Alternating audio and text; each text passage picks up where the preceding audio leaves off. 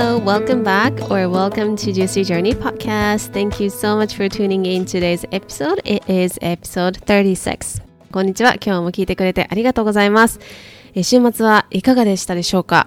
はい。私もね、あの、先週も多分すごい早いみたいな、あの、6月すごい、なんか先週すごい早いですねみたいな話をしてたと思うんですけど、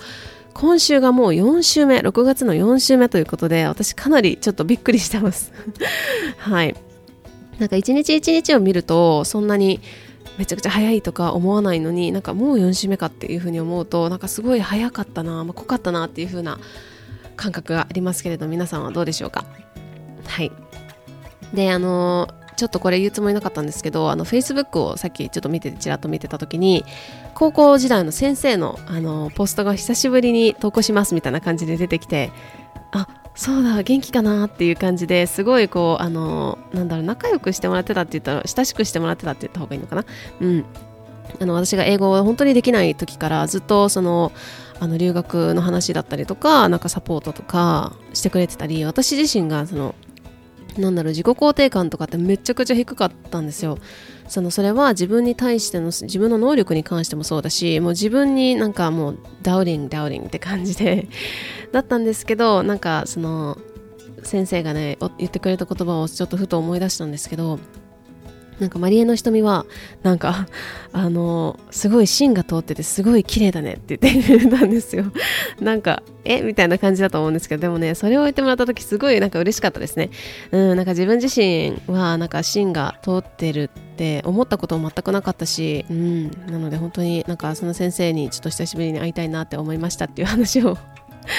ちょっと余談です。はい。で、あの、いつもね、行ってるジムでですね、あの、日曜日のセッションというか日曜日になるとあの先生がですね先生というかあのトレーナーの先生があの What, What's your focus this week? What's your intention this week? っていうふうにあの話してくれるんですよで私は何にするって言われてあ私はなんか Be gentle on myself and take time for myself にしました。はい。あの、先週は Love and Gratitude だったんですけど、今週は Gentle と Take care or Take time for myself にしました。まあいろいろちょっとありましたのでね、ちょっといろいろあったので、なので自分に優しくすることとか、自分の時間、自分に時間をあげるというか、なんか、あの、先週もちょっとお話ししたと思うんですけど、なんか、何とかしなきゃいけないとか、なんかもう、こんなに時間が経ったんだからとかって、なんか思うことってあるんですけど、だけどなんかそれって自分が本当に it takes time to process なんかこう本当に自分でなんか消化できるまでになんか時間がかかるしそれに時間をあげていいんだなっていうふうに思っているのでなので今週は gentle. Be gentle and take, take time. Take more time. Or yeah にしました。はい。では皆さんの今週のフォーカスもしくは意図 intention 何でしょうか？ぜひぜひ考えてみてもらえたらいいなというふうに思います。えー、さて今日は夏至なんですけれども、えー、日本は今日ですね、あのアメリカの方は、アメリカの方はですね、こちらは、えーと、今日になります。あ、同じか月曜日か。はい。で、えっ、ー、と、私はあの日本にいた時とか、あとは本土にいた時もなんですけど、そんなになんか夏至とか言っても、ふーんって感じだったんですけど、うん。あのハワイに来てですね夏至のイベントがたくさんあったりとかしてあとは周りの人がですね夏至ってめっちゃ言ってるのでちょっと調べてあの気になってみたので調べてみました、うん、であの夏至はですねあの日長きこと極まるという意味があるそうです。日長きこと極まる。はい、で日本を含む北半球では1年の中では昼最も長い時間というふうに言われてるんですよね。日の出から日の入りまでが長くなるというふうに言われていて太陽の南中高度が最も高くなる日だそうです。はい、で一方で南半球は今あれですよね。冬ですよね。だから冬至になると思うんですけど、えーと、1年の中で昼の時間が最も短くなると言われていてえーと、ニューヨークではですね、えー、14時間ぐらいの日照時間になるみたいですね今日は。うん、で、まあ、要は、えーとまあ、いろんなことを言われてますけどなんか太陽の元旦って言われていたりとかあとは太陽の力が一番強い日、まあ、時期。というふうに言われてるんですよね。でここから日がだんだん短くなっていくというふうに言われているのでこのターニングポイントの一つというふうに言われてるそうです。うん、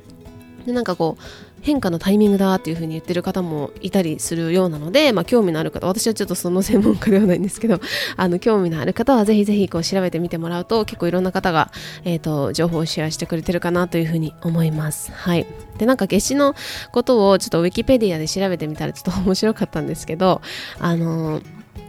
何？えっ、ー、とねいろいろギリシャとかスウェーデンとかいろいろあるんですけどあのポーランドではなんか人々が恋に落ちるという言い伝えがあるらしいです。はい、であとはギリシャではですね女性がイチジクの木の下に自分の持ち物を置くと夏至の魔法によって将来の夫の夢を見るという伝承があると。面白いですね。いろいろありますね、うん、で日本はどうなんだ？あとはイギリスちょっとシェアしますね。イギリスのストーンヘンジで、えーと、当時のお祭りは、えー、男性神。女性神の出会いを祝う意味があると言われていると書かれてました。うん。あの日本ではあの夏至は農作物が最も忙しい時期であるらしいですね。なので全国的にこう何か風習なんかなんか当時はなんか例えばあのみかんみかんじゃなくて柚子を入れる柚子風呂とかあると思うんですけどそういうのはないみたいです。でもなんか地域ごとに風習としてはあのあるみたいなんですけどあの静岡は冬瓜を食べるみたいですね。はい。なんかいろいろ地域差があるみたいなんですけど皆さんの地域はいかがでしょうか？私が育った京都はそこまで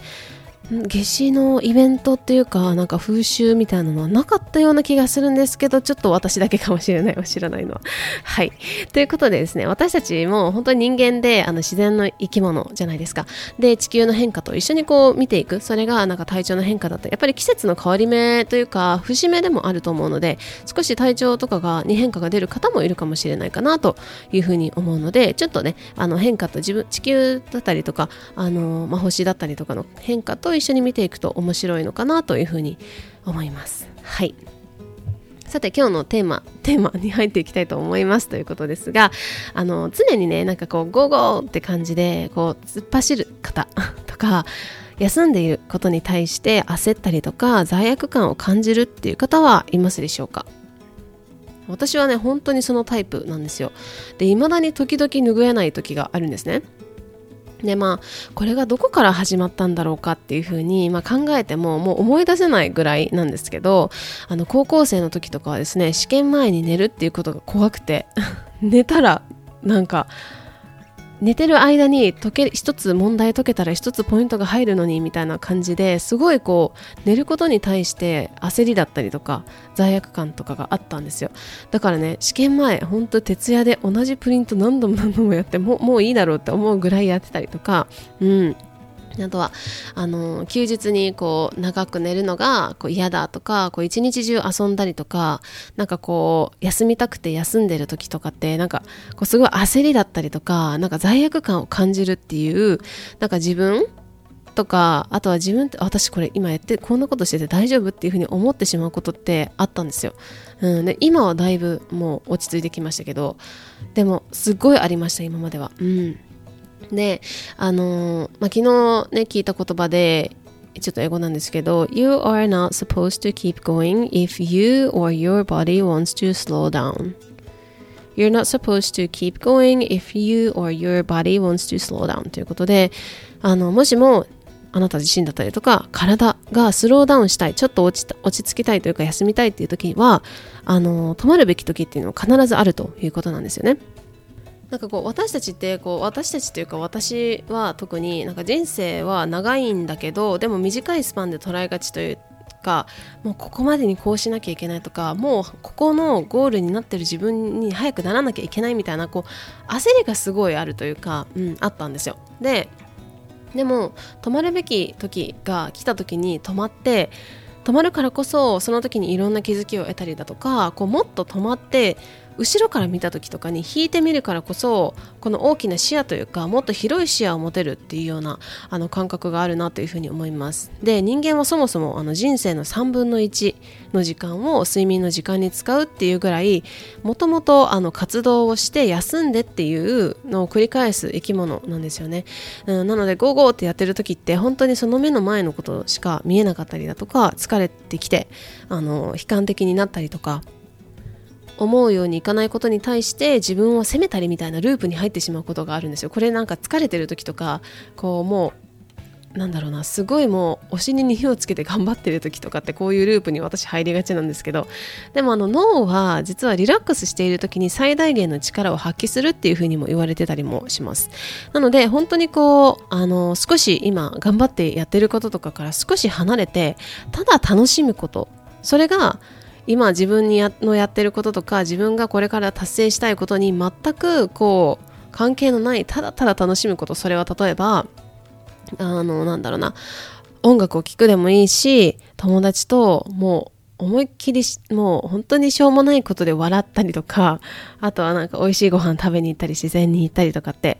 それが直接的にはあの今の目標だったりとか行きたい方向には向かわないかもなんだろうヘルプにはならないかもしれない。であとはそれが生産性であること。ではなくても本当にただただ楽しいと思えるもの。それをなんかやっている時にあの自分がこれでいいんだっていうか自分は今この時間を本当に完全に100%自分のためだけに使っているんだっていうふうに思わないとなんかやっぱりその頭の片隅でああれやんなきゃこれやんなきゃみたいなふうに思っていると楽しくないじゃないですか、うん、でその場をこれってなんか夏休みの宿題とかそうじゃなかったですか？なんかすっごいもう夏休みの宿題をあのすっごい先延ばしにしてでも遊んでる時に、ああ、やばい、宿題やんなきゃっていうのって楽しくないじゃないですか。うん。でも、あの、その場をね、思いっきり楽しんだら、なんか、絶対絶対とかすぐとかではなくても必ずどこかで気づきがあったりとか逆に離れてみるからこそこうあの休む脳が休息することによって離れあのなんだはかどることもある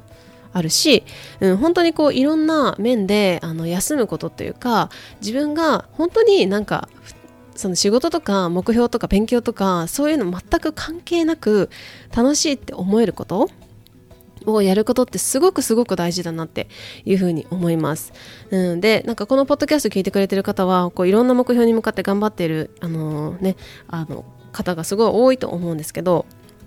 でもあの人生はそれだけじゃないんだよねっていうふうに昨日友達が言ってていや本当だよねって思ったんですよ。本当にその目標だけではなくってその一つ一つの友達となんかしょうもないくんなんか本当になんか何だったか分かんないけどすごい面白かったみたいな話で笑ったりとかなんか自然に行ってああ癒されるなって思ったり綺麗だなっていうふうに思う。でのも人生の一つその人生の楽しいことの一つであるからその目標とか仕事とかいろいろあるんですけどそこだけにが人生じゃないっていうのを本当に私もこの今週改めて気づいたというかうんでそういう状態でその自分がこう楽しんでいる自分のことも楽しんでいてかつ目標に向かって頑張っているとかそういう状態であの人間関係とかあの人付き合いとかしていくと不思議なことに本当にいろんなんか変わっていくんですよね。うん、なのでそれ私自身も感じてるしあとはその脳科学的にも証明されていることなのでこれはちょっと明日ですね詳しくちょっと長くなってしまうのでシェアしたいなというふうに思います。あの私は大学生ぐらいの時かなにあの脳科学のあのなんか本を読み漁ってた時期があってですねあの脳科学はすごい興味があってあとあの大学院でもそのえっ、ー、と脳 なんだっけ、 neurosci、neurolinguistics っていう、あの、その脳科学と言語っていうところの、あの、勉強をしてたりとかもしたので、まあ、その辺に関してもちょっと明日はシェアしたいなというふうに思います。はい。ということで、えー、ここでお知らせです。無料ワークショップのお知らせです。えー、日本時間7月2日土曜日、7月3日日曜日の朝8時半から9時半で、ジューシージャーニーワークショップ、体の感覚を研ぎ澄ます時間という、えー、ワークショップを開催します。え、質の良い人生の基盤となるのは本当にあなたの体です。で、それにとっても大切な体の感覚、皆さんの体の感覚っていうところを思い出して研ぎ澄ますための、無料のワークショップです。えー、これはですね、ホリスティックヘルスの考え方をベースに、えー、と2日間、あなた自身とじっくりと向き合ってもらう時間、そして体の感覚っていうところを研ぎ澄ます時間っていうのを一緒にこのぜひ1年のね、折り返し地点に時間をとってやっていただけると、絶対に後悔はしないです。本当に私の中でこういろいろあの自分の病気だったりとか過去これまでそして現在っていうところを考えてみて本当に今あの一番大切というか本当に大切だなって思うのは自分の体の感覚なんですよね。自分の体の感覚って本当に研ぎ澄ましていくと本当にいろんなことが分かっていくんですよね。で、あのまあホリスティックヘルスっていうのはもうあなた自身をまるっとヘルシーにしてそれは心も体もどちらもです心身の健康そして元気に幸せにするっていうのが、えーとまあ、考え方なんですけれども、あのー、やっぱり体っていうところが整っていくと心も整っていくしそうするとなんか人生っていうのがどんどん開けていくっていうような、えーと、感覚が私自身もありますしクライアントさんを見ていても本当に皆さんそうだなというふうに思います。はい、なのでぜひぜひあの一緒にあの時間を過ごしていただけるといいなと思います。一応2日間無料で開催するんですけれども、えーと、ボーナス、えーとセッションとかもありまして、えーリアルタイムでね、参加できない方もですね、録画であの視聴いただけますので、ぜひぜひ、えっ、ー、と、ご登録いただけたらなと思います。はい。では、あの、詳しい内容だったりとか、ご登録っていうのは番組詳細欄にリンクを貼っておりおきますので、ぜひぜひそこから、え、ご登録と、また、あの、詳しいことを見ていただけると嬉しいなというふうに思います。もし質問とかがあれば、あの、いつでも私に、あの、インスタグラムでメッセージをいただけたらなと思います。ということで、ぜひ、このポッドキャストの、え、星マークポチだったりとか、レビューを書いていただけるととっても嬉しいなというふうに思います。はい。今日はね、夏至で場所によっては冬至を迎えられると思います。ぜひ今日もジューシーで素敵な一日をお過ごしください。Thank you so much for tuning in and I will see you tomorrow. Bye!